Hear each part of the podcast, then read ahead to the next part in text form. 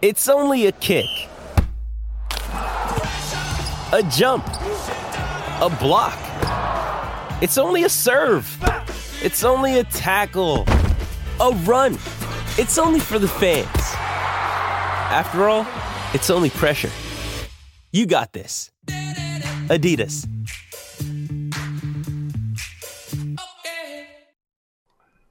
The Hail Varsity Radio Saturday Morning Show. Strap yourselves in. Here are your hosts, Chris Schmidt. Y'all don't even know he was a virgin until he's twenty-eight, and now, roll tide. And Mark Kraynak. Time has come for someone to put his foot down, and that foot is me.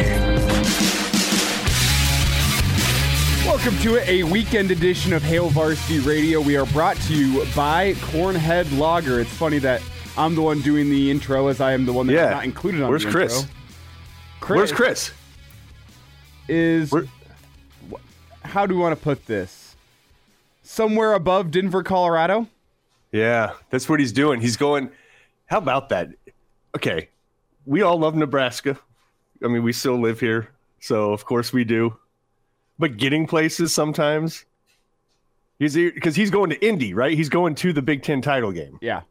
Yeah, because he just likes to watch Iowa. I, I don't know what that is, but he's going, and he has to connect through Denver this morning. Like, what the hell is that?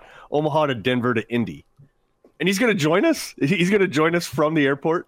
Apparently. He claims. Oh he claims. I under, I, with how flights are right now, I am not counting on it. But I would just like to note how, like, nineteen eighties of a concept this is to just, like, wake up in the morning, be like, I'm going to buy an airline ticket. I'm going to go to Indianapolis and then do it. That is, it was a last second decision. He's going with an Iowa fan. Like it, uh, it evokes me the days when you could just like walk up to the ticket counter at an airport and be like, yes, two two tickets to Paris, please. Thank you. No security, you just walk right through. just just go. Yep. So yep, that's Schmidt. In there at like six o'clock this morning. Yes, two tickets to Indianapolis, please. Oh, you must send me to Denver first. Okay. Uh, well, and here's the thing too. If it's If he's having to connect through Denver, it's either Southwest or it's United. If it's United, he ain't getting to his location. It ain't happening. They got behind like a decade ago, haven't quite caught up. Uh, it's not happening for him. I, have, have you ever – now, they're not a sponsor, are they? An airline? No, no. Yeah, no, good, just making good. sure. Talk trash about making the airlines sure. all you want. Okay, good, because I can't remember the last time I took a United flight and it just worked out. Like – any of it. And I, I've probably taken uh, eight to ten in the last, well, dozen or so years. Never works. Ever, ever, ever. Never on time. People are pissed off that they work there. It's a whole thing, man. Can I note? It's a whole thing. Can I note? Huh? So whatever I, maybe I've told this story. We have gone off kilter here. Sorry if you wanted to talk about Husker football on a uh, on a Saturday morning. But we're, we we're going to get there eventually. Brandon Vogel waits in the green room. But I flew to South Africa after my senior year of high school. Well, I guess Mozambique, okay. but pretty close to the same thing. And I flew okay. United. Big apartheid fan, are we? Jeez, no, Elijah. Jesus. Jeez, Elijah. Jesus, don't go there. Um, okay. But I flew United. And United continentally, like here in the United States, was an absolute mess. And then I got overseas and got some like their partner airlines, and it was the best. South African right. Airlines, dude. Have you ever experienced an underbooked flight? Because I yes. have. Yeah. And I, it wasn't United. It wasn't any of that. It was whenever I got to London. My flight from London down to Johannesburg was there was one person per row. Oh, beautiful. So I got to like lay out across the row. They brought blankets, and I just laid out and like put my feet up mm-hmm. on the row and slept like that. And it was uh. the best flight I have ever taken in my life. So shout out to United for that in their partner airways. But you, you don't remember who the partner was, do you? It was South Af- flight, South African Airways. South African Airways. We'll go with that. We'll go with that. It sounds realistic. Did it have like a lion on the side? I feel like it has to. No, it was like the, the South African flag, kind of. Nah, it's kind of weak. Kind of weak. Uh, well... How about that? So Schmidt is going to join us at a to be determined time, and we will probably discuss. I don't know. There was some. There was some fairly significant news. It doesn't seem like it was just a week ago. Maybe it does to you, Elijah, because you and Chris do this every day. Um, but it's just a week ago that Nebraska got walked off again at home by Iowa, and since that time, a couple of big headlines. Right? So one, he he's pretty much I'm, I'm trying to think of a comp in terms of a lineman that Nebraska has secured a commitment from that that generates this much excitement. But Grant Bricks, he's the top player in the state of Iowa. Logan Magnolia, Nebraska's been on his radar for a long time. Nebraska rolled a, a semi-truck, literally a branded semi-truck, to his high school to park it there to, you know, just to kind of help with the recruiting and let him know how much he's wanted. Uh, they have really put on a full-court press on him. He commits. So you're talking about one of the top linemen in the whole country uh, that just committed to Nebraska. So that happened earlier this week. And then the Tony White saga. That thing got dicey. Tony White, the defensive coordinator, had been rumored as a head coaching candidate at San Diego State, mentioned as a possibility at Syracuse and some others. U S C, apparently that thing was that thing was really dicey as of, what's that, Thursday or Friday, where it was, hey, done deal. U S C sites, U S C websites that have some repute were reporting, hey, he's Tony White's the next defensive coordinator at, at U S C. And it was like, wow. Okay, so one, how it generated a lot of questions, and I think those are worth getting into this morning, Elijah. Mm-hmm. Uh, when when uh, when Tony White was being pursued like that, Nebraska then responds by giving him a half million dollar raise. They they re-sign him for one point six. Tony White not going anywhere. The, his three year deal remains in place. He's got two years left on it. They lock him right up, and. Uh, Let's bring in Brandon Vogel. Brandon, good morning. Uh, good morning. How's uh, no, cont- it's, you can finish your question, and then I'll answer it. Sorry. I'm no, so it, was, it was a probing one. It was, how are you guys doing? Mm. Mm. On what level? Like, where do we want to go with this one? Very loaded uh, question, Brandon. Yeah. It is. I, I yeah. was joking about it being pro- probing, but actually, if you stop and think about it, it really kind of is.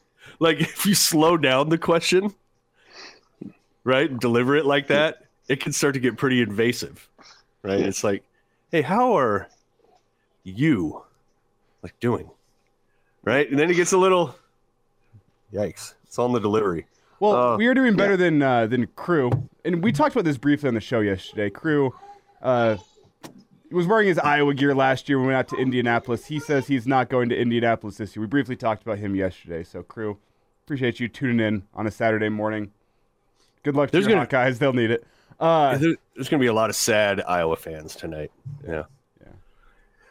yeah. Uh, Likely. Brandon, Brandon, Tony White, the defensive coordinator for Nebraska, gets talked about for tons of openings. As those were coming out, did you – where were you handicapping it? Did you think he was gone? I, it just seemed like there was enough smoke that he was out. Yeah, I, I mean, I never quite got there. I, I wrote a kind of coaching carousel update on Tuesday through a Nebraska lens, and I wrote there that my feeling was, and it was just a feeling, was that they, they would be able to keep Tony White. Hmm. Got a little bit dicey there. I mean, I, I really think the biggest hurdle here was San Diego State. Um, had so much time there. His, you know, he's really off the Rocky Long tree um, and spent a ton of time there with Coach Long. And when when San Diego State made made a good hire, I think, in, in Sean Lewis from, from Colorado, that felt like a big hurdle cleared. Elijah and I talked pretty extensively on the Thursday show about why the, the U S C thing kind of stuck stuck out to us as a little bit strange. You know, went through a whole litany of reasons. I think one that we didn't talk about on Thursday, Elijah, was, was just like, U S C made a pretty splashy hire in, in swiping U C L A's D C, but playing opposite that offense, um, no matter how good you are, isn't the easiest way to no. to put up put up good defensive numbers. So so that's another piece of this. So I think when we, we got the news of the pay bump, a uh, pretty significant one after after one year at Nebraska, that should, barring any you know unforeseen developments down the line, uh, should probably seal things up. And, and I think Tony White's safely in Lincoln now for another year, which is a uh, about as big an offseason boost, I think, as Nebraska could have gotten. Yeah, in Lincoln, I'd say barring any late head coaching changes, late in the cycle, yep. anything unforeseen, any Mel Tucker-type situations. Um, but, Brandon, one of the things that we briefly discussed, did either of you guys ever spend any time living in California? because like with living there, no, because like Texas, California versus Nebraska. Yeah, I'm going to, going to go there on a Saturday morning. To make love, one you're the point, oldest soul in the world. Like, to make one point six million dollars at U S C, yeah. Like how much they would have had to pay him after taxes.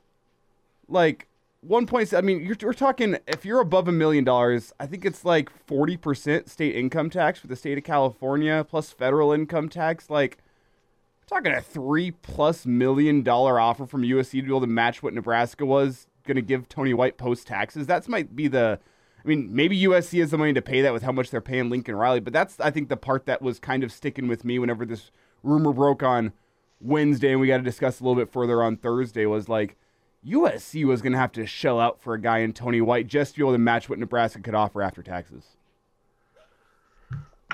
Plus all the time lost in traffic. I mean, at that point, coaches already live at the stadium. If I was at U S C, I might actually just live at the stadium. I'd be like, it'll save me time. Yeah, the trade-off being, the trade-off being beautiful weather, trade-off being you don't need as big of a house because you can be outside more often, right? So you don't go as stir crazy. Um, but you also, in that area, you expose yourself to uh, dry, giant predatory animals if you get into the hills, right? Bears and mountain lions might get you. It's possible. Doesn't really happen here. Uh, and then also you, uh, of course, all the crazy people, you know, so that's the trade-off. And but yeah, you might be making a million a plus a year in California. You might still need roommates. It's possible. Yeah. Yeah. So this is good. I mean, I'm, I'm glad that we're making the sales pitch here for why Nebraska is a better living option than, than California. And as the world can see, one point seven million people can't be wrong, folks, because, you know, get on the bandwagon. Get on the bandwagon. This is the place to live. Um, Everybody has pitched in a dollar to keep you here, Tony White. How about that? It's, it's actually, it's actually a really good idea if Nebraska needs to raise raise something, like the five on it campaign. Everybody will throw five bucks on something. Um, all right, let's skip over to Grant Bricks, the offensive lineman that commits, and you know, re- recruiting talk can get kind of like, oh, he's really good, and maybe he'll be good when he gets here. Like, you know, it gets kind of circular in my opinion sometimes, but I can't think of another guy at the offensive line position that was as coveted that Nebraska really, I mean, it's been a long time. He, he seems like he was literally their top target uh, at any position.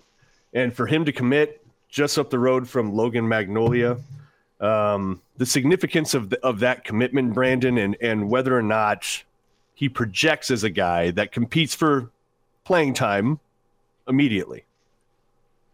Yeah, I think he I think he has that potential. You know, uh, high school film's always tough. It's, I think it's particularly tough with uh, offensive linemen, uh, unless, you know, if you're looking at local guys, you have a better sense of exactly like who these teams are that they're playing against. Um, pretty run heavy offense, which, which is good. Um, you know, Nebraska has kind of missed, I think, that signature run blocker a lot of the time. And I think he, he has that potential, but you know, I'm kind of with you, Mark, like trying to project these guys is, is, is really tough at, at the next level and how quickly they might be ready. I think what we can say safely is this coaching staff is, is not afraid to put those guys in the mix early on. Um, you know, I think it was probably a little bit tempting with some of the freshmen, true freshmen that redshirted this year with some injuries up front, not to, uh, not to dip into that pool. They were able to make it through the season and without doing that. But, um, I wouldn't be surprised to see Bricks, you know, contending for, for playing time by the time we get to next fall. The big thing is, is you mentioned it, he was definitely their highest priority offensive line target. Probably up there with Carter Nelson in terms of, you know, guys that were coveted the most by Nebraska. Mm-hmm. And I think the the longer term thing is, is, you know, Matt Rhule said in one of his very early press conferences about this time last year, after he'd been hired, you know, in talking to people around Nebraska, people that know Nebraska football, getting those offensive linemen locally, and I would consider Bricks a, a local prospect, relatively speaking, um, Is, is important to them. I think they view that as um, not a mandate, but a, a benefit. Like you can find those guys around here. And they're going to try and do that. And and this was probably the best example we've seen since they started recruiting a year ago of them identifying a guy and getting the guy that they wanted. Yeah, and real, real quick, Elijah Ross men- mentions in the stream that Turner Corcoran was just as highly rated out of high school completely. I think the difference being, I'm, I'm not sure Turner was like their top target that they put the full court press on. It just, you just, I just haven't seen Nebraska maybe put this level of attention on a particular recruit in quite some time. Might might not even have a comparison. I mean, they rolled a semi truck up to his high school like months ago. It's like, so different level, but but duly noted, Ross.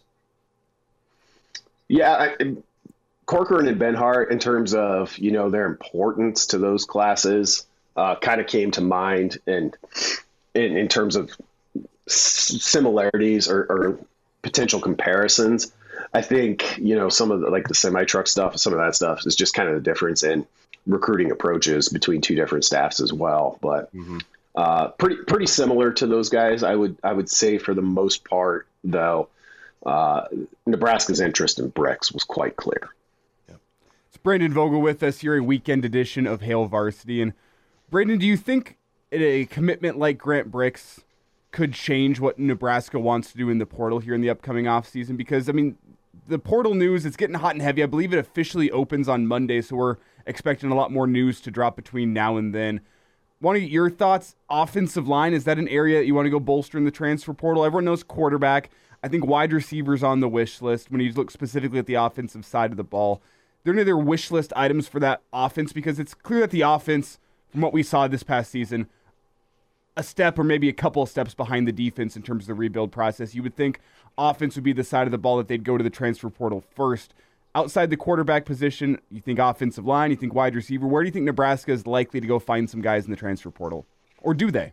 Yeah, yeah. I think I think Bricks, uh, well, I guess broadly to start, I, I do expect Nebraska to be pretty selective um, in the portal. And, I mean, Rhule laid it out pretty que- clearly, like the – scenarios where they would look, what they're looking for when they get there, and also how, um, you know, long term, and, and they're just entering year two now, so we're not long term yet.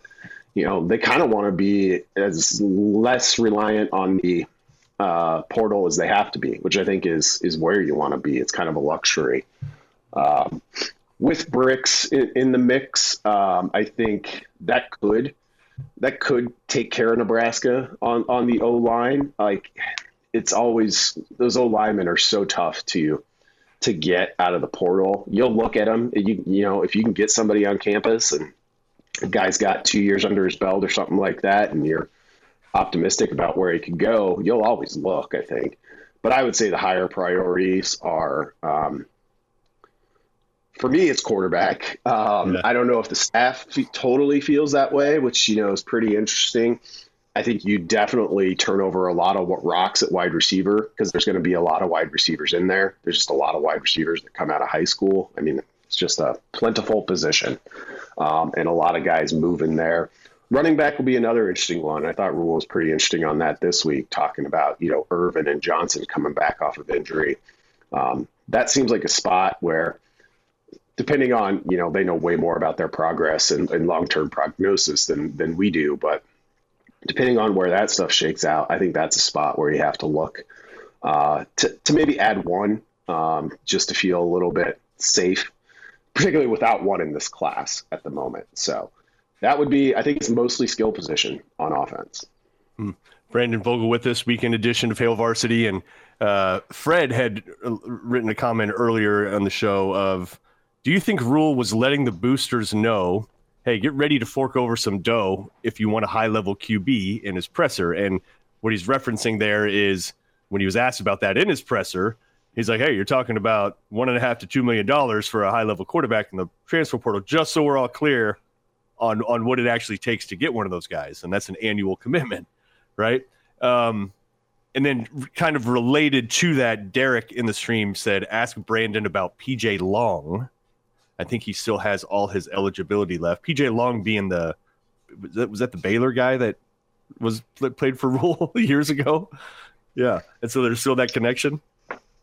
Yeah, I I, I think so. Um, a name I haven't considered in a little while, though. So, I mean, it's always it's it's interesting with those kind of school connections that you get there. Um, mm-hmm.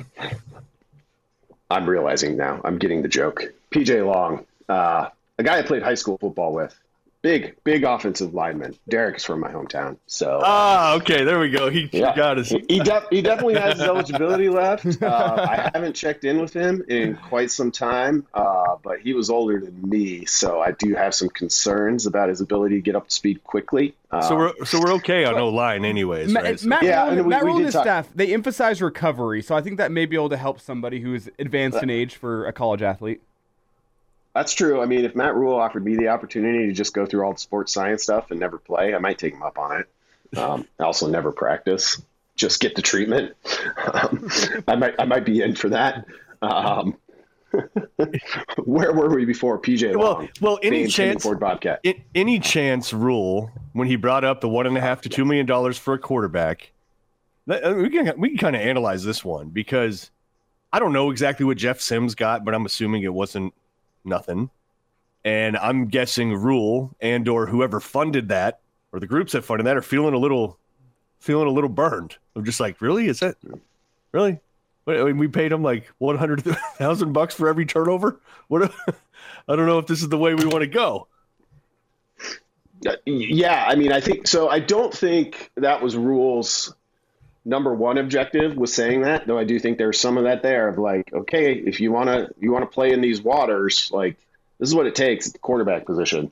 I think his number one goal with that was just to kind of emphasize his point on development and how they want to keep guys here and guys that stay will get rewarded. So like long term, um, you don't want to be you don't want to be looking for a one off or two off quarterback every cycle. Um, they would much, much prefer to get somebody in, um, bring them along. I mean, I think all coaching staffs would, but some are just more open to, and also like the circumstances are different at every place. Like some guys got to win now.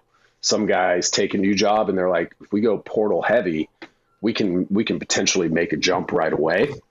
Nebraska and Rhule didn't do that this year.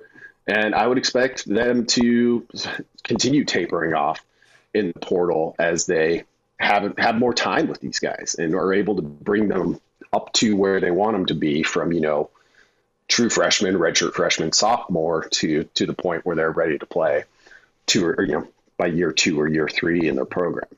Brandon, just to kind of marry these these two topics that we've hit on here together, hypothetical question, complete hypothetical. If Nebraska had to choose between a transfer portal quarterback and bringing back Tony White for another season, which would you lean towards in terms of importance for next season? White. Um, yeah. I mean, I think based on based on the results that we saw in, in year one in a new league for him, and also just based on kind of Rhule's like overarching football beliefs. I mean, you know, it, it, it stood out to me that while while Rhule talked very openly, talks pretty openly about most things, I think, um, about Tony White having interest and how he approaches that. And, you know, he's very much go get a job. Um, he, he maintained through that. He's like, we'll be good on defense. And you look through his career and, and it backs it up. Like it would have been, you know, it would have been interesting. I'm, it's good, good for Nebraska that they're not in the spot, but it would have been interesting to see where they go Uh, defensively if they had to, but they don't have to now. So I think, um, you know, we, we saw this year and, and it's tough because Big Ten changes, you know, another classic matchup from Washington and Oregon last night, two programs that are going to come into the league next year at a really high level. Um, it changes, but we saw, and this isn't to explain anything away or try to make anybody feel better, but Nebraska went five and seven with three different quarterbacks and, and a strong defense. And, you know, three or four fewer turnovers, maybe you get bowl eligible. Um, you know, all the, all those things like that come down to close games. So they made, they made progress this year. As we've gotten further away from that Iowa game, I felt more comfortable saying it. And I, and I wasn't all that uncomfortable saying it, you know, last Friday evening. So that's, that's kind of where they're at. So I think defensively is definitely going to be, it's going to be their calling card. It's how they want to win games. And Brandon, as somebody that dives into statistics like you do, you know, Nebraska shows up at the top of the list again as the, quote, unluckiest team in America. And I, I don't know exactly how they base that, that, uh, base that. What do they even base we, that on? We, I think, t- is we it talked like, about it a little bit earlier in the week, Mark, where it's, you take it's expected win percentage. Or, so you take the success rate of your offense and your defense, every single play in the game, you average it out, you compare the two. And yeah. then you find an expected win total based on essentially if every single play was randomized from an average success rate. Doesn't matter what the play call is, doesn't matter third and whatever. It's just a completely randomized sample of every single play in a game. Success rate, offense versus defense, they determine their expected win rate based on your success rate. So basically, yeah. Nebraska had a success rate offensively and defensively in which you would have expected them to win eight games, but they only win five. So it's kind of, calling it the unluckiest team, I think, is a really, really bad moniker for what otherwise could be a somewhat helpful statistic. Hmm. Either yeah, way, anytime it, it it's something though, right? It's something though, Brandon. It's like unluckiest team. It feels like it as you're watching Nebraska. You're like, that's not very lucky. And so, Brandon, the, the question leading in is just statistically, just how much of an anomaly is Nebraska over the past, say, three years. I don't know if you want to loop twenty twenty-one in this, but I find it pretty crazy that through two different staffs, Nebraska's at the top of a list like that. It it, it is strange. And, and Elijah's right. Anytime you bring the word luck into it, I think you automatically turn some people off. Mm-hmm. Um, a, a different word that's the same thing that, that sometimes goes over a little bit better is randomness. Um, turnovers are pretty random. Uh, Over a long enough span, you'd expect those those close games to to average out, um, but you never know how a long enough how long the quote unquote long enough span is. Um, so, you know, I, I I always look at, like, in fact, I have it for every Big Ten team week by week. Um, I do this every year at post game win probability. I usually use S P Plus. Um, the college football data is where that that tweet came from that you referenced. Um, Use it quite a bit. It's it's good because, you know, as Elijah explained, like, it just takes kind of the core numbers. And it's like, you know, if you put these plays in random order, how often does team A win or team B win? Mm-hmm. Looking at it quickly, Nebraska had two games where it had a positive win probability, uh, but lost the game. And, and those two, and this is by S P Plus, not college football data. That was Nebraska. That was Minnesota to start the season. In Iowa to end it. Um, it lost to Maryland with a point four nine post-game win probability. So there's another one that's right on the cusp. Looking at it quickly, I think Indiana was – no, no, Indiana went one and one. They won one they shouldn't have and lost one they shouldn't have. Hmm. So as far as I can see, looking at this quickly, Nebraska was the only team with two losses that statistically probably could have been wins most of right. the time. And we go back to that twenty twenty-one season. I mean, that's the king of all, like, what the heck's happening here?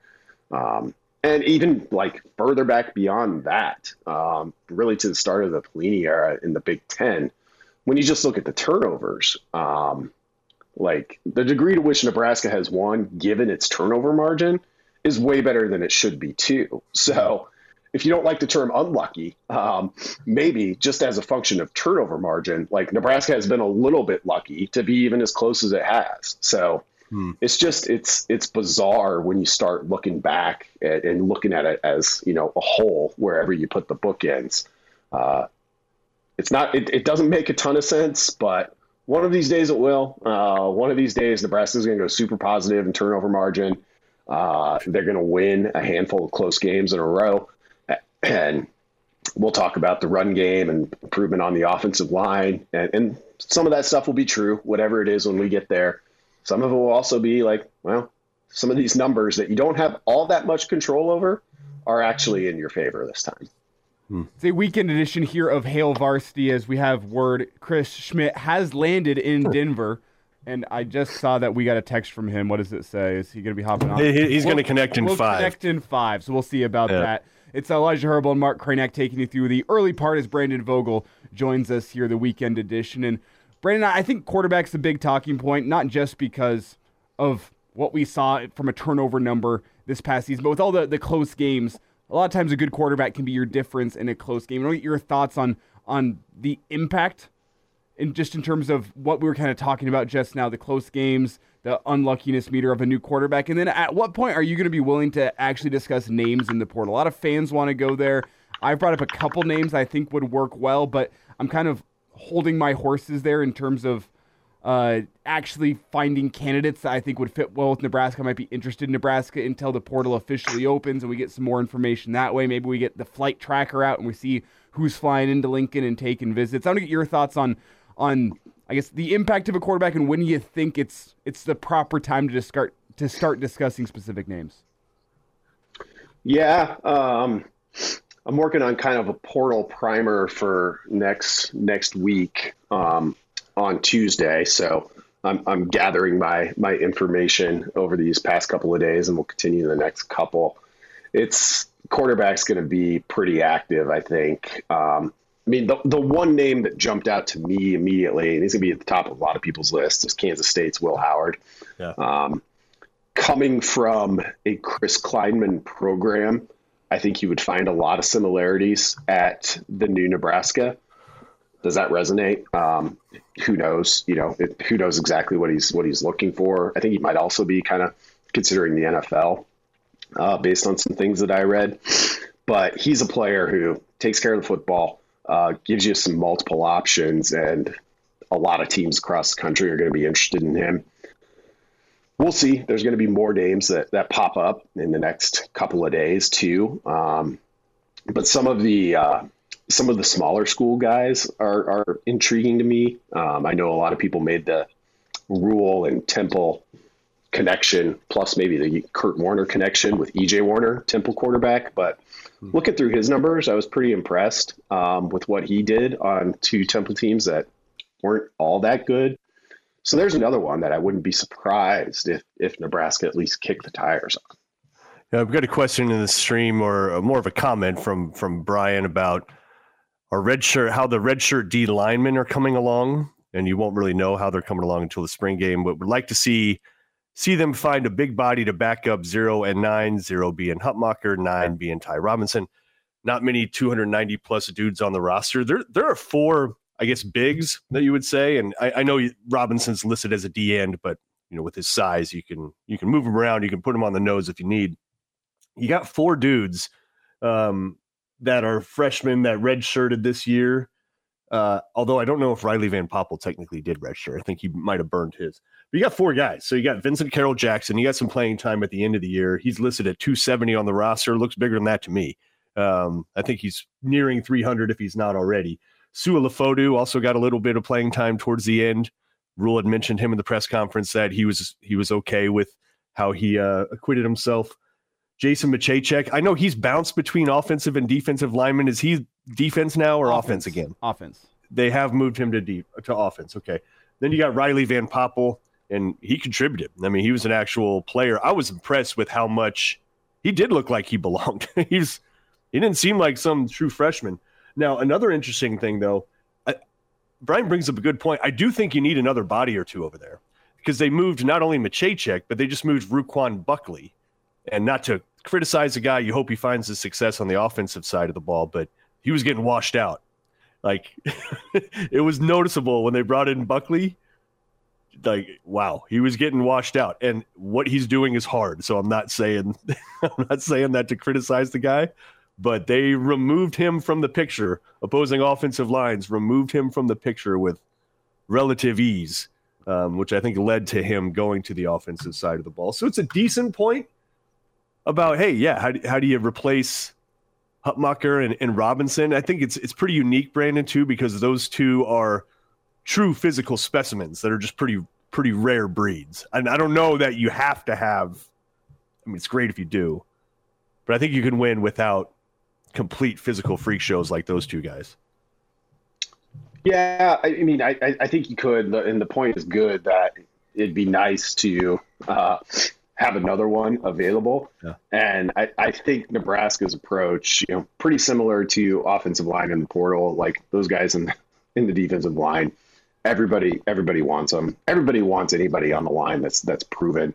Uh, your better option is to grow one. And it'll be interesting to see, you know, s- presuming they update the roster in, in January. We can all pour pour over the results to see uh, see how people's bodies have changed. But yeah. I think with another full off season, um, their their best option is to get somebody already on campus, close to where they want them to be yeah. in terms of holding up. You know, kind of in the trenches, the way that well, Huttmacher and, and Robinson did more than hold up uh, this year, but.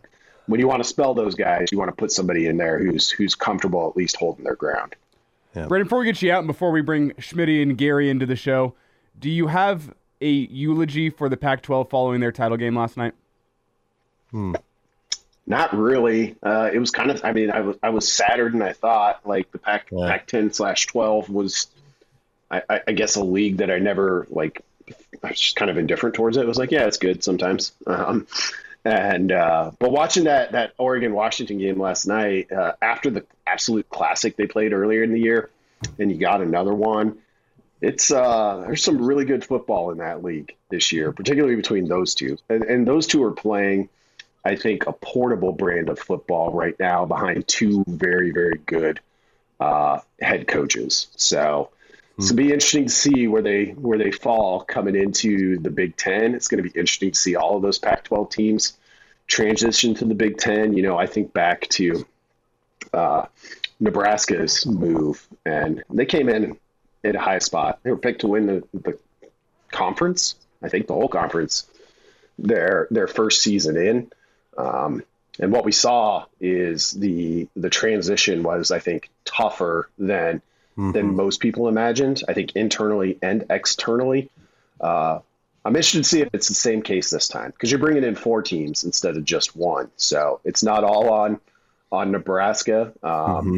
There's there's a little bit more West Coast influence coming in. So that said, it, anytime I think a conference, particularly one as historic as that, goes under, it's it's not happy news. Uh, no. Certainly, uh, you know, just thinking of Arizona State and Arizona and Utah's a little bit different, but being in the Big twelve now and still feel bad for Oregon State and Washington State. I'll, that'll probably always be the case. Brandon, yeah. let people know about Counter Read before we get you out of here. Yeah, counter read dot com. That's a twice-weekly Substack newsletter from Aaron Sorensen and I. Uh, we're actually running a, uh, a slight discount right now on an annual subscription, twenty percent off. We're going to keep that live as long as Nebraska volleyball is in the uh, N C double A tournament, so probably you're probably safe for, for a little bit, but if you don't want to gamble, uh, hop on over there today and you can get signed up and, and check out what we're all about. Brandon, enjoy your Saturday of conference championships, all right? All right, thanks. There's Brandon Vogel as we welcome in both Chris Schmidt and Gary Sharp into the show. Let's start off Whoa. with Schmitty. I know Gary is going to be in and out of here. We got to get him out. Schmitty is somewhere in Denver International Airport. How you guys doing this morning? Doing all right. Thanks for uh, letting me sneak away. It uh, was an interesting landing, is the way I'll put it. The guy said it was going to be choppy, the guy being the pilot, and it was a little choppy. Similar United? To the, to the United? Offense. No. Similar Southwest. To the offense, yes. Similar to the offense we may see in Indy later. So, hmm. um, huh. but hey, that's how the, is uh, everyone? Good. That's the popular flight to go Omaha, Indianap- or Omaha, Denver, Indianapolis. Yeah, I know. Exactly. Like, and we were talking about the benefits of living in Nebraska, that not being one of them, right? Logical flight connections and paths. That is definitely not one of them. Hey, I, that's why I they have, my they have a lot of, for this winter, yeah. direct flight down to Phoenix. Great. I don't have any layovers. The only problem being it leaves at five thirty in the morning from Omaha. But, hey, you got to do what you got to do. That means you're teeing off by noon. It's okay. Yeah. Yeah. I could have been on that flight to go to the Guaranteed Rate Bowl, but. Yeah, could have been. Hey, and with you in solidarity with this with the skull cap, the beanie right now, Gary. Like, yes. It is a gray skull cap kind of day. And, we, we you know, we found out that Gary has to get out at eight fifty today. That sounds like a hard stop, which a little sad because. Kind of got accustomed to story time with Gary and overtime, but like, I guess you know that's that's what we I have promise. To do. I promise next week we'll go extra. Well, Gary, okay. you're you're in Lawrence. I saw you on Twitter last night. I went to the uh, UConn K U game last night. I can barely hear. I'm being a little sarcastic. It's the loudest college basketball game I've ever been to. Wow. Yeah, I bet. only to be usurped tomorrow by Nebraska and Creighton and Lincoln. I, I hope so. Uh, it's safe to say biggest game in Fred Hoiberg's uh, history. Not that it's going to change the season, because I think everybody wants to look at the next four and go, man, if Nebraska go two and two, three and one, man, they're really good. I think you need to stretch it out and go the next eight and add North Dakota, South Carolina State, Indiana, Wisconsin. The next eight are going to tell you everything you need to know. But I, the place is angry tomorrow. Because just think about this. You could wake up on Monday morning, Nebraska basketball is eight and oh, and for two straight years, they have beaten two Creighton teams who one got to the Elite Eight and the other they think is one of the best teams that they've ever had. I, I mean, it's it's a huge day tomorrow. That place will be rocking, but it's kind of like that proof of concept for Nebraska. I think they'll be about a two-point underdog to kind of now get a sense of, okay, they played a schedule that they can afford. Now they play somebody with a pulse, and uh, I can't wait to see what's going to happen tomorrow. I think it's going to be a great game. Gary Sharp with us on the weekend edition of Hail Varsity. Go ahead, Chris. No, I was going to touch base with you, Sharpie, and great environment you were in last night. I think you're right on with what tomorrow's going to be at, at P B A. Uh, fans are, are ready for something good, aside from volleyball and mm-hmm. basketball. Could that could give that to them. It Tony was White. Good. Yeah, that's where I'm going. Uh, it was good news for Nebraska with Tony White. What was your threat level with with White maybe not being here next year? Uh, out of a scale of one to ten, a three. So here's a couple of things. Here's a little backstory here. So they've encouraged him to interview. Um, I believe that we're going to find out that they started the contract process shortly after they flipped the calendar to November, realizing mm-hmm. what they had in place, that Tony wants to stay here, his relationship with Rhule. Now, remember, Here's the here's the thing that even adds more to Tony White is all of the hires on defense, except for Tony White, really are Matt Rhule's. You know, Tony White came yeah. in and they were like, hey, I got this guy named Evan Cooper. I got Terrence Knight, and I'm bringing them with me. Oh, by the way, there's Rob Dvorak. Once the Panthers cut him loose, he's going to be your linebacker coach. Tony White didn't blink an eye. He's like, you know what? I'm going to coach up the coaches. They're going to coach up me. We're going to coach up the players. That was pretty impressive. So Tony has a special relationship with Rhule. But there, it's real that he wanted him to interview for jobs. And the San Diego State thing was more to go through the process of this is what's, what it's going to be like when you want to be a head coach. This is what they're going to ask you. This is what you have to be prepared for. You're probably not going to get it because they wanted desperately to go offense, which they did. And I think that's a good hire in Sean Lewis. Now, the, the U S C thing, smart move by U S C. You've got a guy that's got connections to Southern California that that is on is trending now of orchestrating good defenses. And he's a, a hot commodity, so why not kick the tires and see if there's interest? And he listened, but there really wasn't going down the path of, okay, now this gets serious. And you mm-hmm. saw what a mess it was the other day on We Are S C. When you have two writers fighting, that would be like Sipple and Gascan fighting with each other, okay? And we all sit, we all grab our popcorn and go, wow. So yeah. I think as this went on, and, and Tony was pretty upfront with Rhule and, and everybody else that, hey, you know what, I want to be a head coach someday, but it's got to be the right opportunity. But I like what we have here, and I like being at the University of Nebraska. I like the relationships with my coaches. And then once uh, you know, once we got past Wednesday, uh, and then the deal was announced yesterday, I think it's fantastic for him because it's well-deserved. But I will also tell you, we can see the physical part of what he was able to do with this defense, and they've got to make that next jump next year. But here's what you should really understand about Tony White. He is very humbled that now he makes one point six million dollars. The highest-paid defensive coordinator last year in college football, Jim Knowles, Ohio State, a little over one point nine. Tony White basically saying thank you to everybody yesterday, and he put out a tweet. Not one of those pictures was him. That tells you everything you know about yeah. the kind of guy Tony White is. Yeah. Go for it, Mark. Oh, oh. The weekend edition, Hail Varsity Radio. Sharpie uh, en route from Lawrence. I am at Denver International Airport headed to the Big Ten Championship game. Why? Elijah, why? You have yeah. a better chance of scoring than Iowa does. Let me ponder that. Um, kidding, sweetie. kidding, uh, kidding, buddy. Um, no. You know, when we talk about Nebraska and you laid out the – The, the, the pros of, of Tony White and the continuity that's big. Sharpie, the, the next topic is portal, and wanted to get your take and feel on uh, quarterback appetite for Nebraska, how um, how hard they're going to go after a portal option, who would be a fit that's out there, you think, and also that, that Chubba reality of what his ceiling could be. Uh, there's a lot in there. So uh, I heard Elijah, Mark, and Brandon talking about portal quarterbacks. I believe this is – I don't know anything inside. This is just my gut. Nebraska will be very, very quiet in the portal, and they will not be as active as you think. They're, they're going to get a quarterback, but I don't think they're all of a sudden going to add six to eight guys. But any quarterback they're going to pursue will be very quiet. I know Will Howard's a popular guy. There's a lot of names that are attached. I, I, I've said it'll be not a splash guy, but a guy that has a connection, that is somebody that is a game manager, that is an accurate passer, that has ball security. Will Howard would be the dream, because that would be a seamless transition. But he only has one year left. And yeah. Listening to Rhule on Wednesday, man, guys, I've kind of changed a little bit. He's big on that second year. You know, some of Nebraska's portal guys last year were okay, but you're thinking, man, another year, then the guys on the defensive side of the ball, like a you know, like a Sherman and a Borders and even a Collier, maybe they they they they, they pop. But three, correct me if I'm wrong.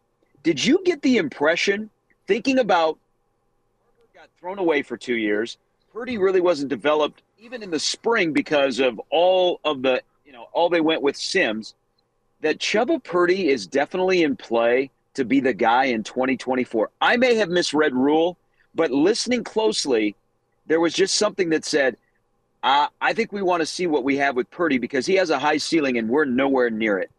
Yeah, I, I got that same impression, Gary, and I don't think that he wants to throw Harburg out with the bathwater either for the reasons you mentioned, and that's the first time we've heard out loud it acknowledged, at least that I can think of.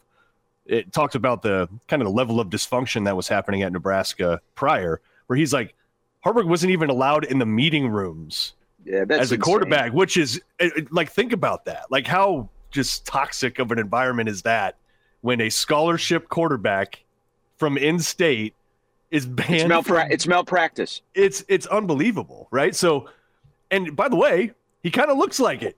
He kind of looks like yeah. a dude that didn't get a, a, a full allotment of development, right? That's kind of what you yeah. saw with him. But you see the raw tools. The guy's fast. He's big. He's strong. He has a strong arm. It's not very accurate.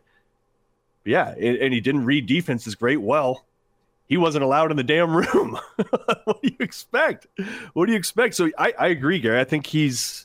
I think Rhule's a little more bullish on what he has than maybe what the rest of the fan base is. Hey, let me ask you something, Elijah. So I, they're going to get a portal quarterback. So d- don't don't everybody all of a sudden start blowing up the stream about this is crazy. But Elijah, don't you think if if you said, "Hey, how you developing a quarterback?" and you're like, "Well, you're not going to develop him once the season starts because we're getting ready for a game," that if you saw where Harburg and Purdy were in the spring to where they were in the fall, you could make a case that, yeah, I guess they kind of, they were a little bit better than they were in the spring. You could make the case.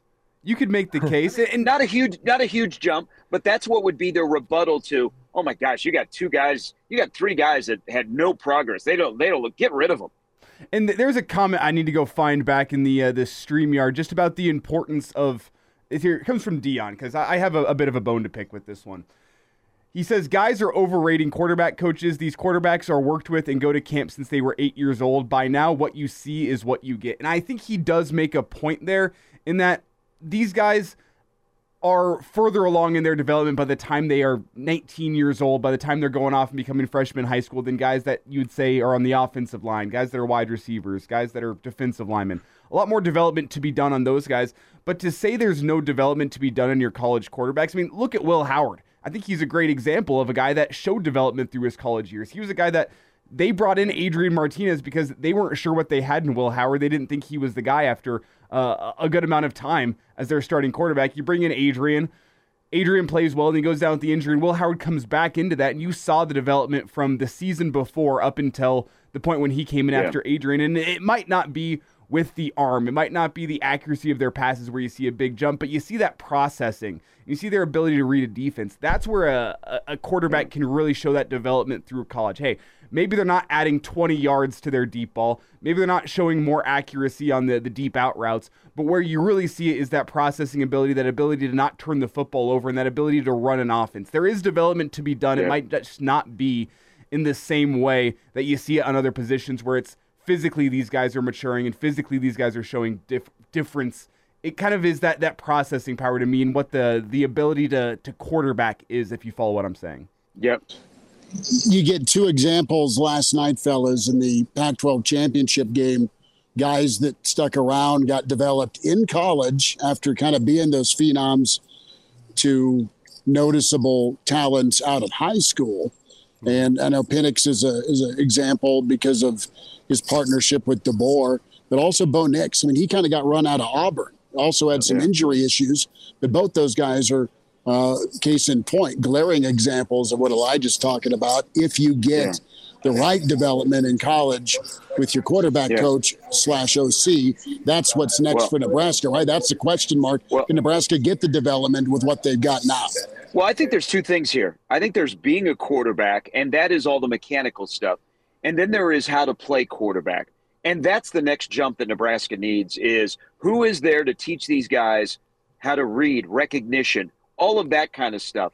Because how to play quarterback is going to be the next step at Nebraska to get them where they want to go. Like when you when you have a play at the end of the game on Friday against Iowa, you see that linebacker or you see somebody at the next level where Jalen Lloyd is streaking down the field that you burn the top off of things and you're able to throw it there. I, I think that's the – is Marcus Satterfield the right guy to teach guys how to play quarterback, of read, recognition, get the ball out quick, decision-making, get in and out of the huddle, all of those kind of things. That's the next step, not, hey, okay, now this is where your feet are supposed to be, this is your arm slot. I think it's just the simple part of playing quarterback, of recognition, going through your reads, mm-hmm. being comfortable, trusting what you're doing, running the right play, all of that stuff. That's the question that needs to be asked. Is the right guy able to teach all of them and also balance together a game plan from week to week? Gary, before I get you out, I know you're up against a hard break here. I want to get your thoughts on the weekend of sports. First, conference championship weekend. What games you watching? Do you have any upset picks for the day? And then tomorrow with Nebraska Creighton. Uh, I, first of all, yesterday was the best Big Ten championship game we've ever had. I really, really enjoyed it. Um, God. By the way, I can't I can't believe what the guy at Indiana said. He's about to find out that there's reality in the Big Ten, but that's okay. He got people fired up. It's the offseason. Um, I think we'll be okay today. I think Texas will roll to make a statement. Um, Florida State could be in trouble, which opens the door for a little bit of uh, chaos. How about we have this? How about Georgia beats Alabama? Hmm. Florida State gets beat. Um, and and then you come down to kind of a, a maybe a Texas and a Ohio State, possibly. But I don't I don't expect a lot of chaos today. I hope the playoff will be a lot of fun. And then tomorrow, um, I like Nebraska by a late bucket tomorrow hmm. at P B A. Hmm. Yeah, awesome. Gary, appreciate you joining us today, man. Hey, I uh, promise we'll go uh, we'll go later next week. We uh, there'll be seeing, there'll be things in the next week we'll uh, definitely we'll have to talk about. This will be a this will be a There'll be a couple of news items this week around Nebraska football. Will Nebraska have a portal quarterback by next Saturday? Uh, I don't. We might have a name, but I don't think officially. Okay. Hmm. Hmm. There's your teaser. There's your teaser. Uh, I know. Appreciate I know. It, pick, pick your guy. There's only sixty guys out there that could be options for Nebraska. Gary, point. Have a good trip. All right. All right. So he brought up something about Nebraska Creighton tomorrow. And it, man, it's really easy to be myopic. And truthfully, I have not watched a ton of Creighton this year. I know they're ranked in the top ten. I know they got rolled by Colorado State. I know they're not overly physical. I know they're not overly athletic. I know they dictate pace. I know they get the ball up the floor quickly. I know they got dudes that can hit the three for sure. I know they got a, a good defender down in the down in the blocks in Kalkbrenner. Um, but when I see, there's a couple of reasons why I'm bullish on Nebraska. Been to a few games this year. The, the crowd tomorrow is going to be a serious factor. And I say that because against Duquesne, It was a straight up hostile environment, like against Duquesne. I'm, I'm telling you, there is something within the fan base right now that is like, it is edgy. They're fired up. And now when Creighton rolls into town, it is going to be an absolute hornet's nest. That's guaranteed. As long as Nebraska doesn't crap the bed and, and Creighton takes them out of it, right? Second thing, Nebraska is that they, they got just a bunch of old, big dudes. Old, big dudes that ain't worried about anything. They're... They're they're not overwhelmed by the moment. They have legit experience. I mean, if you look at the injection of Josiah Allick, of Rink Mass, Rink Mass is one of the best players so far. Can he do it in the Big Ten? We'll see. So far, he's one of the best players Nebraska's had in the last decade, straight up. That's how he looks now. You inject him. You inject Allick. You inject Boogie Coleman. You inject Bryce Williams. These are big, grown dudes in their early to late tw- to mid twenties. Uh, it's, I don't know, man. I, I am, am uh, I am bullish on what that team can do. And then you mix it with a Casey, who's a generational type talent. I don't know. I'm, and, and, I'm, and Mark, I'm one of the things high to add, on Nebraska. One of the things huh? to add with those, those older guys in the room, those elder statesmen, is the names you listed. They have that maturity about them, in that they lock in first on the defensive side of the ball. Straight up. Straight up. And Allick against – God, who was the last team that they played? I'm trying to think of the name. It's a very forgetful – very forgettable opponent. The the last team they played. Was it, it was Cal, like, Cal State? No, no. Yeah, Fullerton. The Cal State Fullerton. Yep. Fullerton, there's like eighteen seconds left in the game. Nebraska's up by around twenty. Josiah Allick's diving on the floor for a ball. Yep. Like that – you know, you know what I'm saying? Like that's the – those are the dudes they have now. It's, he is diving on the floor for an insig diving, not just kind of falling, like aggressively diving for a ball. You're up twenty with eighteen seconds left. That's the kind of dudes they have right now. And I hope I'm not setting the bar too high, but we've seen it in, in the N C A A tournament for years, and especially recently in the portal era of of the elder statesmen from like these these group of five, like these Cinderella type stories of the N C A A tournament, where what sets them apart and allows them to pull off an upset against your, your Power Five schools is they have older players that know how to make winning plays. And it's those effort things. It's the defensive side of the ball. It's diving on the floor for loose balls. It's it's these types of things that Nebraska has the guys, I think, that the elder statesmen know how to make those winning plays. And you add in the factor of a, a juiced up Pinnacle Bank Arena, makes you want to make those effort plays even more. They they give you that little added fire to get on the floor, to make the defensive stop, to, to get across the paint and get a shot contest whenever you think it's going to be an easy layup. They know how to make those winning plays, and that's why I think the difference could be at Pinnacle Bank Arena tomorrow, is that, you know what, these older guys, I know Creighton's got offensive firepower out the wazoo this season, but I think Nebraska got some older guys that are going to be able to lock in on the defensive side of the ball, and they understand what winning plays are in the game of college basketball. They're hungry for success, all right, first and foremost. Two, to your point about time and space, it's it's effort. They're blue collar. Mm. And and you pair that blue collar with the hunger, with this natural talent, there's athleticism. There's depth. There's not a, a matchup that is just an absolute nightmare for Nebraska tomorrow. There's some matchups that may not go in their favor, but it's not going to be a, a, a plus-minus fifteen situation where Nebraska is going to get worked at one position. The buy-in's good. You've got an edge with Fred this year, which is great. And they've done a fabulous job of bringing guys in, getting guys to stay, and you have chemistry. And to Mark's point, you add that extra little uh, shot of anger from a fan base. It is because real. You, it your is foot, very cause your, real. Because your football program's not been doing it. Yep. You appreciate your volleyball program. You're waiting for the roof to blow off with this basketball program in a good way. Yep. Uh, and then you have um, you have the Nebraska basketball fan that is as passionate as there is in this world. And there's nothing like Nebraska's home court environment when they are bought in with the team and are waiting for something big to happen, and then it happens. You got to go back to No-Sit Sunday uh, yep. with Wisconsin. Yep. You got to go back to the knee era, where those big games, those big Mondays, down at the old Devaney Center. I mean, it was it was insane. It was electric. And you'll have that again tomorrow. I'll be back in time for it. I know, Elijah, you're going to be there. Kraynak, are you rolling down to P B A tomorrow? I don't I don't know if I'm going to be able to make it or not. Um, still kind of looking at some ticket prices to, to make that determination and location, right? Uh, now, here's the other thing that I, you know, there's there's like three things in late game situations that, that you're kind of concerned about when you're watching a basketball team. It's loose balls, rebounds, free throws, right? You, Shot selection, you need, yeah. But loose balls, rebounds, free throws, those are things that down the stretch, those three things really matter. Nebraska right now, seventy-four percent free throws. Pretty good. It's like third mm-hmm. in the conference. Rebounds, they're in the they're in the well into the upper half in the Big Ten. I think they're like second or third in rebounding percentage. Um, and then loose balls, I, I just mentioned you got Allick that's going to do whatever for a ball. There are not a lot of turnovers in Nebraska's game, not only by Nebraska but by the opponent. So they're they're okay to kind of play the half court game and not play a ton of pressure and just try to constrict you defensively, make you milk the clock, make you settle for a, or, or force a bad shot. Tempo is going to be huge tomorrow.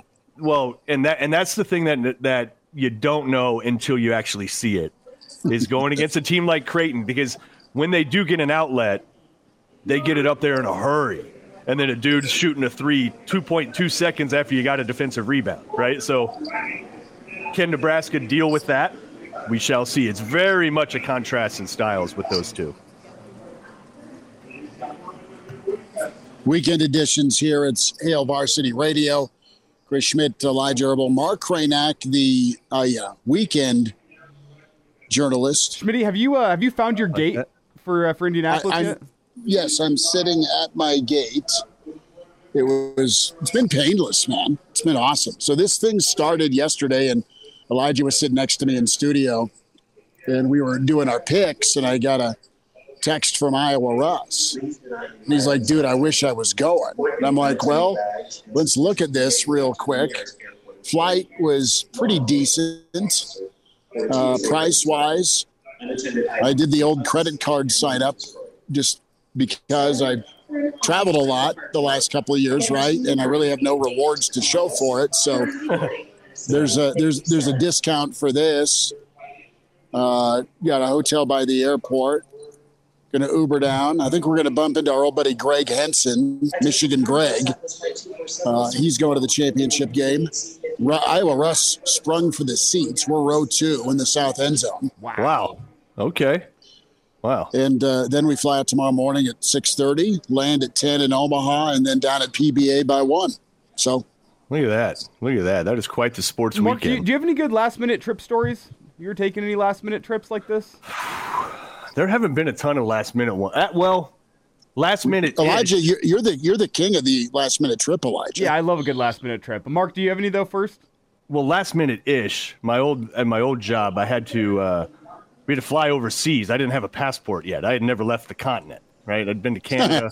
Never left it. It's like, hey, we're going to Singapore and we're going to India. I'm like, oh, that's fantastic. Okay. And I had so I had to get a passport. I didn't actually physically get my passport until like the day I was flying out. And the way I got my passport is the my, one of my coworkers had to go pick it up in San Francisco, and I was connecting in San Francisco. Oh, she wow. gave it to me. So that was dicey. That was dicey. Uh, and before going to India, they give you like a little travel warning, you know, of like, hey, here's some things to look out for. Here's some, uh, here's some, you know, uh, what do you call them? Uh, vaccines that you may want to consider getting. Here's some of the threats. And one of the threats was, well, in that area, here, here are the things. There's typhoid. There's this. There's that. And then there's rabies from tigers. Like literally, it said rabies from from tigers. I'm like, who the hell is surviving any tiger attack, let alone a rabid one? So, anyways, that's I don't know if that's travel. Related last minute necessarily, but that's what came to mind. See, and, and my my best one was this was a, a a COVID trip for sure. So it was like it was May, it would have been Memorial Day of twenty twenty. Whenever everything's kind of shut down and there's weirdness, and uh, we were all sitting around. It was a Friday night, and we're sitting around my buddy Grant's pool, just drinking beers. I'm like, what's stopping us from just going to Colorado and camping tomorrow? And everyone was like, nothing really. So, yeah, we woke up the next morning and drove to Colorado. No plans, no nothing. We slept in a tent. B L M land out in uh, Colorado. That was like one of the best trips of my lifetime. The fact that we were just like on a Friday night, like, what's stopping us from just going to Colorado tomorrow? And we did yeah. it. So highly recommended. If you ever have the opportunity just to make a last-minute trip, some of the best memories are made that way. One of my trips down to Mississippi was pretty last-minute. That was a fun one. Spending twelve hours in a car, you definitely don't feel regret on that trip whenever you're like, man, I could be sitting on my couch right now instead of driving for twelve hours, but you get used to it. And I guess my Sparty trip just a couple weeks ago was kind of last-minute, Schmitty, where we'd planned on it, but then I had no plans, and I slept on your floor, and it worked out. twenty ten Big Ten champion or Big this, twelve this, championship. This sounds so bad. Well, you slept on your floor. I was pretty comfortable. Yeah. yeah. No, twenty ten Big twelve championship. That was the last second. That was a drive down to Dallas, and that was get soul crushed again. Uh, drive back from Dallas. Dallas is just far enough away. Once you pass, to me, to me, the absolute limit of comfortable drives. Or not, not even comfortable, but reasonable drives. Saint Louis and like Minneapolis. Okay, you start getting beyond that, it starts getting a little. I don't know. Once you reach double digit on the hours, I can do nine yeah. hours. I can do nine hours and forty-five minutes. Once you hit ten hours, that's the point where you go, uh, why am I in this car? Why didn't I fly? Chris, Chris, I was doing these calculations in my head because when do you land in Indy? Uh, it says one thirty-five, so twelve thirty-five our time. twelve thirty-five our time as in Central. Yes. Because you're saying this from Mountain and we're talking about Eastern. I just wanted to make sure. So yeah. twelve thirty-five. And you started this journey, journey, four a.m. this morning around there? Oh, I was up at, was up at three thirty. Yeah. Up Picked up Russ. So, yeah. But, I mean, it's it's not that different time-wise from the normal Monday through Friday. Wake right. up lines. But so you've hit, is I mean, it's like an eight and a half hour. It's going to be essentially an eight and a half hour ordeal to get you from door to door. five forty-five right? is, is the air quote. But, but yeah, I mean, it's. So you could have drove. You could I know, drove, but about the same, but. You guys are you on point. Not you're, on, you're, you're on point with the the travel and, and driving part of things. Um, yeah.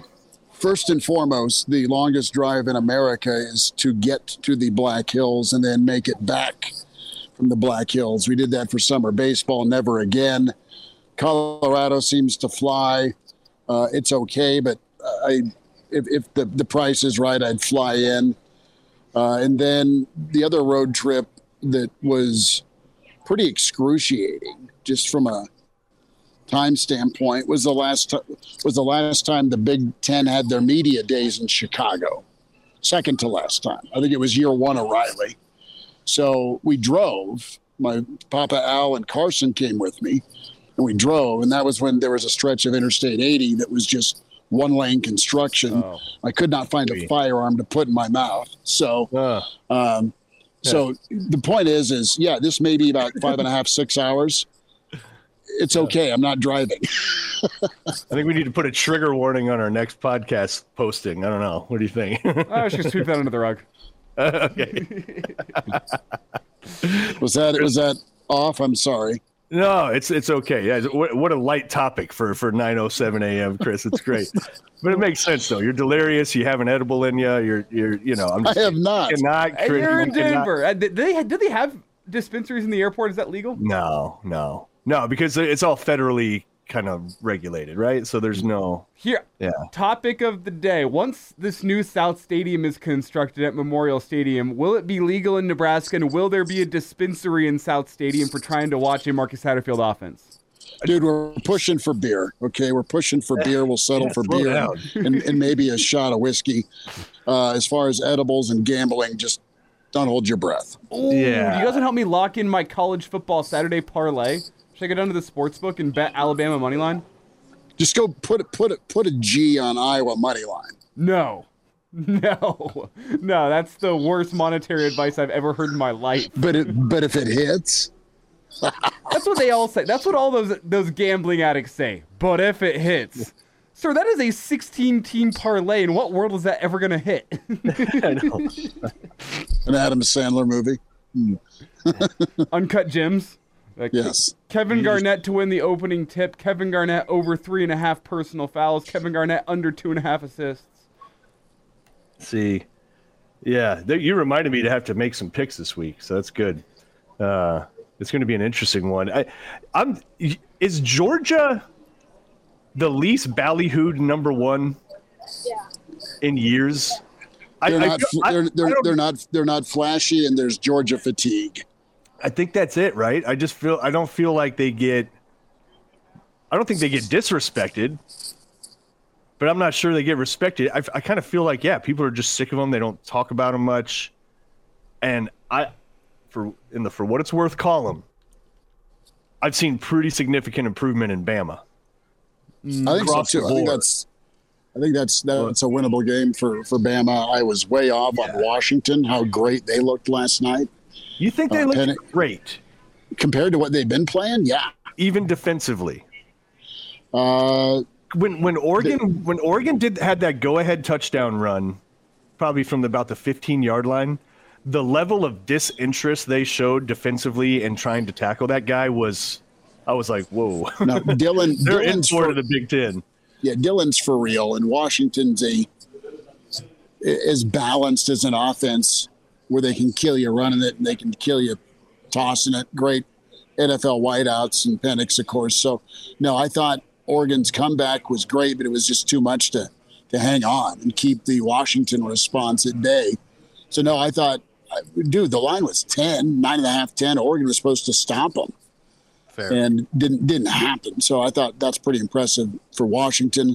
I kind of hope Florida State gets ousted just because they're not what they were. It's not their fault, but give well, me a Texas, quarter, give me a Texas or an Ohio State option. The the quarterback for Florida State that's going tonight is super un. Uh, he, he has very little experience, right? Because they're da- they're down to their third quarterback. Is that right? They are. Yeah, and so this is a this is a cat that's, you know, he's a he was a decent recruit, but it could be one of those things where, you know, so you, you'll find out basically if he's a gamer or not, right? Well, is I mean, he McKenzie Milton? His ta- I mean, that Florida State team is very good. Don't yeah. get me wrong, but, like, your job tonight against Louisville is find Keon Coleman and don't turn it over. Yeah, exactly. Your job, sir. Son, yeah, don't Brock fumble the ball. Flynn, true freshman that's going tonight. What, what talk about making a debut. You make your debut in the A C C title game as a true freshman with an undefeated season on your back, mm-hmm. right? That's uh, if that kid handles that, storybook. I think uh, you got yeah, you got to feel pretty good about about what's happening at, at Florida State at that point. Well, if he handles it tonight, you feel good about him. It's storybook, but you also still feel really, really bad about Florida State being in the college football playoff. That would disappoint me greatly. The early line, this from the Action Network, has Georgia as an eleven and a half point favorite over Florida State in a college football playoff semifinal. I find that number to be low. Very low. It's a seventeen-point ball game at war at best. It also has Michigan as a five and a half point favorite against Washington in the Rose Bowl in the college football playoff semifinal. Could happen. Mm. So, ball by control. The way, Glenn, Glenn for Florida State, two of four for thirty-five yards this year. So that's how much experience he has. Uh, that running game. Super interesting. Running game. Yeah. Running game. Yeah. Yeah. Yeah. Um, hmm. Hey, real quick, too. Trent Bray being named Oregon State head coach. I was sitting there thinking, I was like, how many assistants have come through Nebraska that had now have head jobs elsewhere, right? You got Jay Norvell, you got Tim Beck, now you have uh, now you have Trent Bray. I'm sure there's others that I'm not even thinking of. But the and those are all kind of from different staffs too. But the level of coaching talent that has come through Nebraska, pretty interesting. Right. And those were all guys, save for Trent Bray, that I think got a, a fair amount of criticism. I know Jay Norvell did. I know Tim Beck did. Uh, but both those guys are leading programs now. And now Trent Bray is, too. And who gets the opportunity well, next? Does Bob Diaco get the head coaching gig next? There's been his name rumored with uh, U S C. Dude, that'd be a nightmare. It'd be an absolute oh, nightmare. Seeing the look on your but, guys' face whenever I just said Bob Diaco, that was like straight up a visceral reaction to hearing his name. he's he's respected, though, because he's landed at really good jobs. He's still respected for the job he did with the Notre Dame squad when they played for the title. But he just he just doesn't stick. He's, he's a one and done, or he's an analyst. But no, Oregon State's uh, players love Bray. They would have freaked out if he I like didn't Bray. get the job. I did too. I sat down Bray, out here with Bray him. carried good, himself. Good he, dude. Yeah, he, he he yeah he acquitted himself like a head coach. Like you could, it wasn't. It's not a leap to think that he would be running a program. No, it's a big get yeah. by Michigan State, getting yeah. Smith. Yeah. Fellas, we'll uh, check in from uh, downtown Indy and yeah. uh, see how things shake out tonight. If it's a crazy upset or Iowa gets hammered by one hundred, either way, it's a good day of football. Uh, should yeah. I take Michigan minus twenty-three, Schmitty? I would take the points. With Michigan? Iowa. What, what do you got? What, what is the, what's the – set the line again here? What's twenty-three. twenty-three points. The way I see it, if Michigan can score four touchdowns, one a quarter, Iowa's offense is not going to get a touchdown. They may get shut out. They may score three. Is Michigan going to be perfect, or does Iowa dirty a turnover or two and at least get into field goal range? Do they smack McCarthy around? Do they stop Michigan's run game? How's Michigan health-wise? How's Iowa health-wise after two physical games last weekend? Hmm. I think Iowa's going to have a few tricks up their sleeve. It It is very much a nothing to lose, kind of everything to gain game for, for them compared to Michigan. I'm just saying mentally, everybody's counting Iowa out, and that's usually a pretty good motivator. Uh, and that's also usually a pretty good way for a, the favored team to maybe have their foot off the gas a little bit. So those, those kind of intangibles, this specific matchup, this specific time, I would lean Iowa a little bit too. Not not to win the thing, because they can't score freaking points at all. But, you know, help lock it down a little bit. Well, and the Harbaugh factor is very real. I mean, is is he on search and destroy mission, mission tonight? Probably. I mean, that that's the rub, Elijah, with the, the point total. I mean, um, is, is Iowa any better with less talent available than what they showed versus Penn State? And they got rocked thirty-one nothing against a comparable playoff team in Penn State that was in the discussion earlier this season. Yeah. So, uh, I but I will play good ball. I mean, they're just too shorthanded without their quarterback, uh, their tight ends, and uh, Cooper. So yeah. they're they're a mess. But their de- their their defense will play well enough to keep them in it. I don't think Iowa. Yeah. I don't think I, I don't think Michigan just out of the gate rolls. And maybe one of those slow deaths, a la that, Michigan. That, that's yeah. Fourth that, quarter. That's how I'm foreseeing this. Is Michigan. Maybe it's a fourteen to three game at halftime, and then Michigan pulls away and wins at thirty-five to three. twenty-eight to three. yeah, I mean, right yeah. right there, yeah. Yeah. Hmm. Hmm. We'll see, though.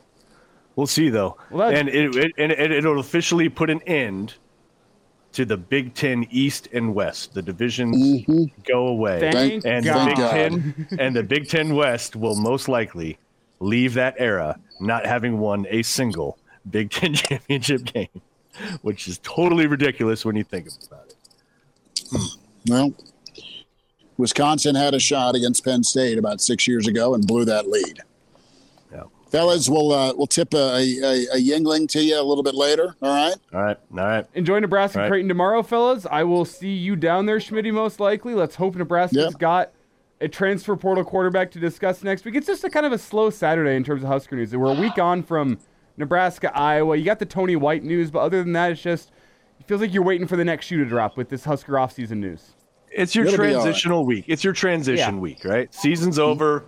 Volleyball's, you know, got playing Missouri. They're going to smoke them in three sets today, and then yeah, back at it, huh? Back at it next right. weekend. Podcast, Spotify, iTunes, Google Play. Subscribe, Hail Varsity, and uh, Hail Varsity YouTube channel. Mark Kraynak, the uh, weekend journalist, Chris Schmidt. At Schmidt underscore radio, Elijah Herbal at Herbal Essence. Guys, thanks for the uh, the pickup and the help uh, early. And uh, good stuff from Brandon Vogel, Gary Sharp. We'll do it again next Saturday. Have a good one. Have fun with the dirty hippies.